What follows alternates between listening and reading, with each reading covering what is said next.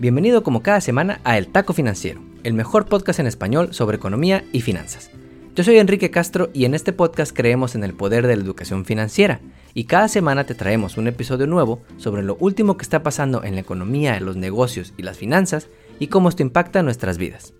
Hoy es lunes 28 de febrero y estamos muy consternados en el equipo de producción del Taco Financiero por todo lo que está pasando en el este de Europa. Nuestros deseos y apoyo están con el gobierno de Ucrania en estos días históricos en los que literalmente están luchando por sus vidas. Mucho se ha hablado en todas partes sobre este histórico acontecimiento, que muchas personas nunca imaginamos ver, y en este podcast, como Taco de la Semana, te vamos a platicar específicamente sobre el impacto económico de esta guerra que se está librando en el este de Europa.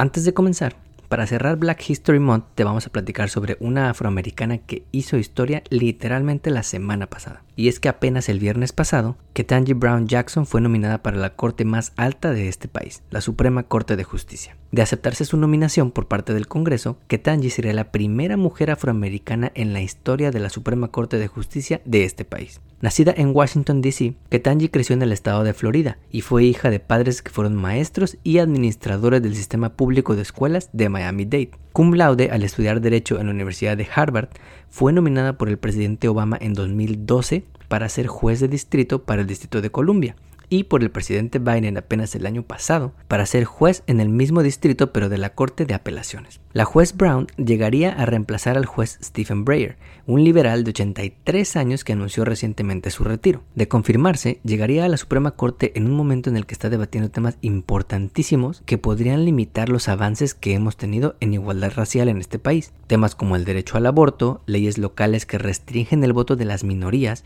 y el final de lo que conocemos como affirmative action. Por eso queremos resaltar a la juez Brown en este Black History Month. Ahora sí, vamos con la historia de la semana.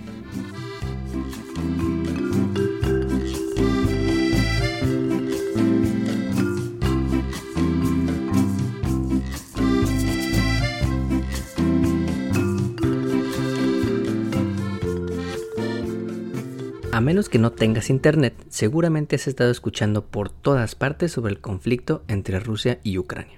Desde el mes de enero las tensiones de aquella parte de Europa estaban subiendo, al saber a través de varios reportes que Rusia estaba mandando miles de tropas a la frontera con Ucrania, más de 100.000 de acuerdo con diversas fuentes. Y la semana pasada se dio un parteaguas en la historia de este planeta cuando Ucrania fue invadida por la potencia militar extranjera que tiene como vecino.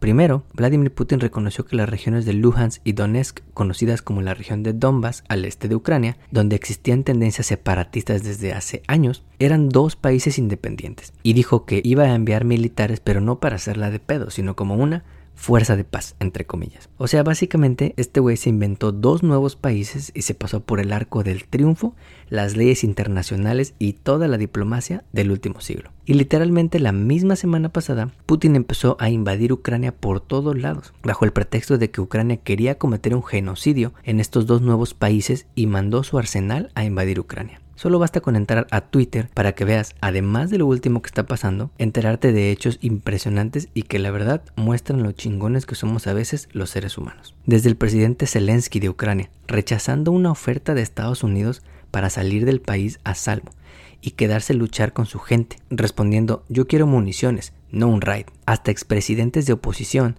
diciendo que van a aguantarle frente por siempre al mismo tiempo que muestran un rifle en televisión, pasando por imágenes de hospitales en Kiev donde enfermeras chingonas mueven toda una unidad neonatal al sótano del hospital para cuidar a los chamacos recién nacidos, hasta los miles de ciudadanos rusos que salieron a protestar a su propio presidente a que termine una guerra sin sentido, siendo arrestados por ello. También el grupo Anónimos declarándole la guerra a Putin y tirando todos los sitios web del Kremlin y mostrando canciones ucranianas en vez de la propaganda típica. Bueno, hasta Elon Musk ofreciendo internet satelital a toda Ucrania a través de su empresa Starlink para que los ucranianos puedan seguir comunicados. Pero vamos a empezar por el principio.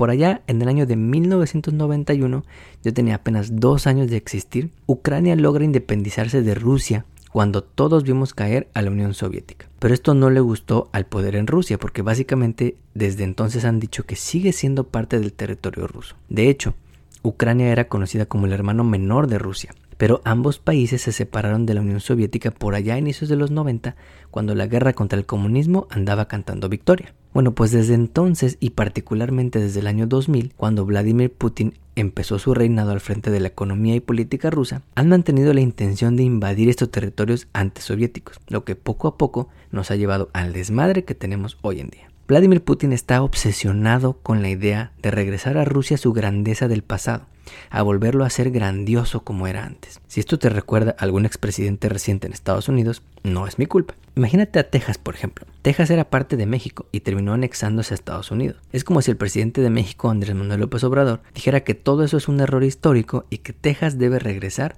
a ser parte de México para regresar a la grandeza que era la Nueva España en el siglo XIX. En palabras de la señora Madeleine Albright, una exsecretaria de Estado, quien fue la primera mera mera de Estados Unidos en reunirse con Putin a inicios de los 2000, Putin ve con vergüenza la separación de la Unión Soviética y está determinado a corregir este gran error histórico. De acuerdo con expertos, Putin piensa que Ucrania fue literalmente creada por los rusos y le fue robada de sus brazos por los malos países de Occidente. Y esto es lo que nos tiene con el Jesús en la boca. Más allá de quién lleva más victorias, esta semana te vamos a platicar cómo esto puede afectarte a ti que nos estás escuchando en alguno de los 38 países que nos escuchan en este podcast. Primero, ¿cuál es el impacto económico de todo esto para Rusia y Ucrania? Para Rusia, el impacto en su economía será el más devastador de todos. Dentro de las sanciones que le pusieron la Unión Europea, Estados Unidos, Canadá, Japón, Australia y otros países están las siguientes. 1. Sanciones a sus grandes bancos congelando sus activos y prohibiéndole a los demás hacer negocios con ellos. Básicamente les cerraron el acceso a los mercados financieros más importantes del mundo. 2. Sanciones a personas específicas de la élite rusa que se han beneficiado de su cercanía con Putin para hacerse millonarios, incluso al mismo Vladimir Putin.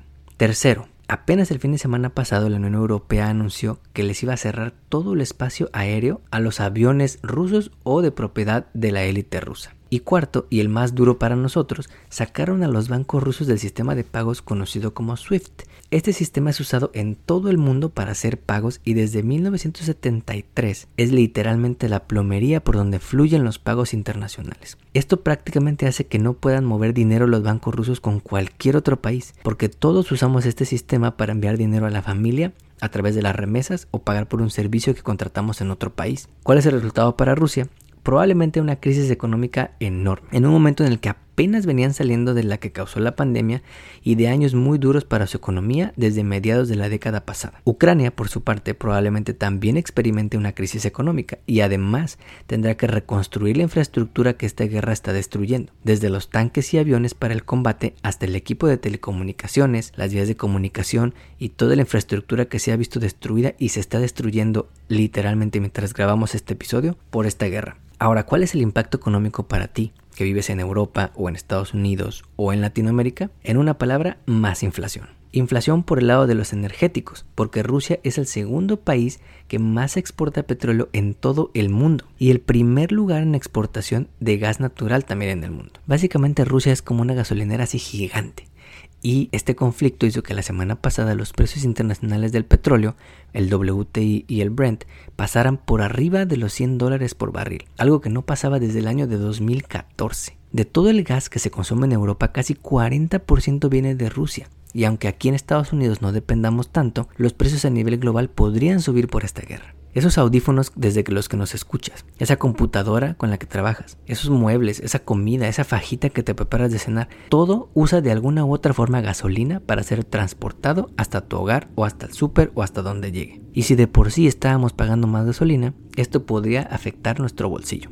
Por si fuera poco, el sector agrícola también puede sufrir en esta guerra. Entre Rusia y Ucrania exportan casi 30% de todo el trigo que se exporta en el mundo. Exportan un tercio de toda la cebada que se comercia en el mundo. 17% del maíz y casi 75% de las semillas de girasol que se exportan en el mundo. Rusia también es uno de los principales exportadores de fertilizantes para el campo, por lo que ya te has de imaginar el impacto que puede tener este conflicto. Y todo esto en un año en el que se espera un menor crecimiento económico que en el 21 y que varios economistas están alertando sobre un riesgo que se conoce como stagflation un fenómeno que básicamente es elevada inflación y estancamiento económico. Porque además de la inflación que ya te platicamos, la incertidumbre que este conflicto genera puede estancar a las economías, pues hace que los negocios y las personas no puedan planear bien su futuro, porque no saben qué pueda pasar al día siguiente. Si tenías en mente abrir un negocio, una sucursal, una fábrica o hacer una nueva inversión, quizá la pospones hasta que pase todo el conflicto, por lo que esos empleos, esos salarios, ese apoyo a la economía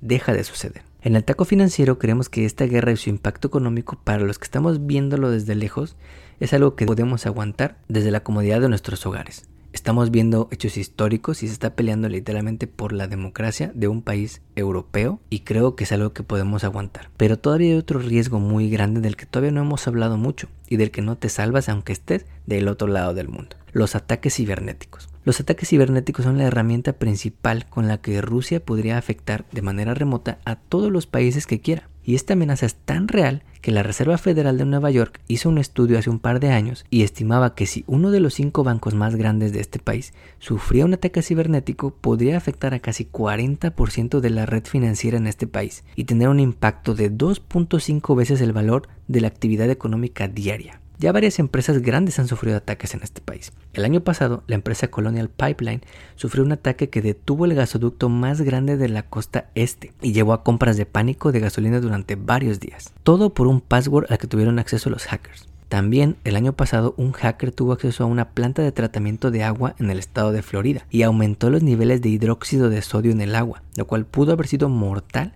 de no haberse resuelto a tiempo. Todo por una computadora vieja, sin firewalls y con un password que nunca cambiaron.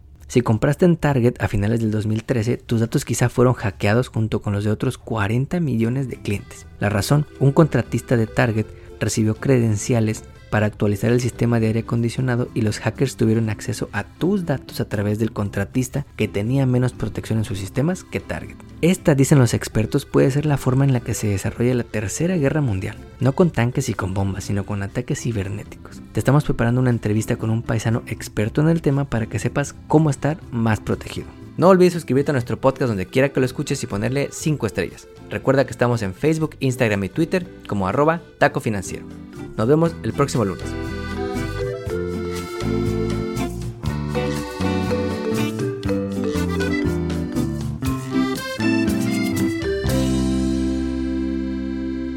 El podcast que acabas de escuchar, El Taco Financiero, refleja la opinión exclusiva del presentador o sus entrevistados y no representa la opinión de patrocinadores o terceros. El podcast tiene el objetivo exclusivo de informar y no busca promocionar la compra de acciones de empresas en específico. Tampoco es un reporte de investigación y no representa consejo legal o financiero.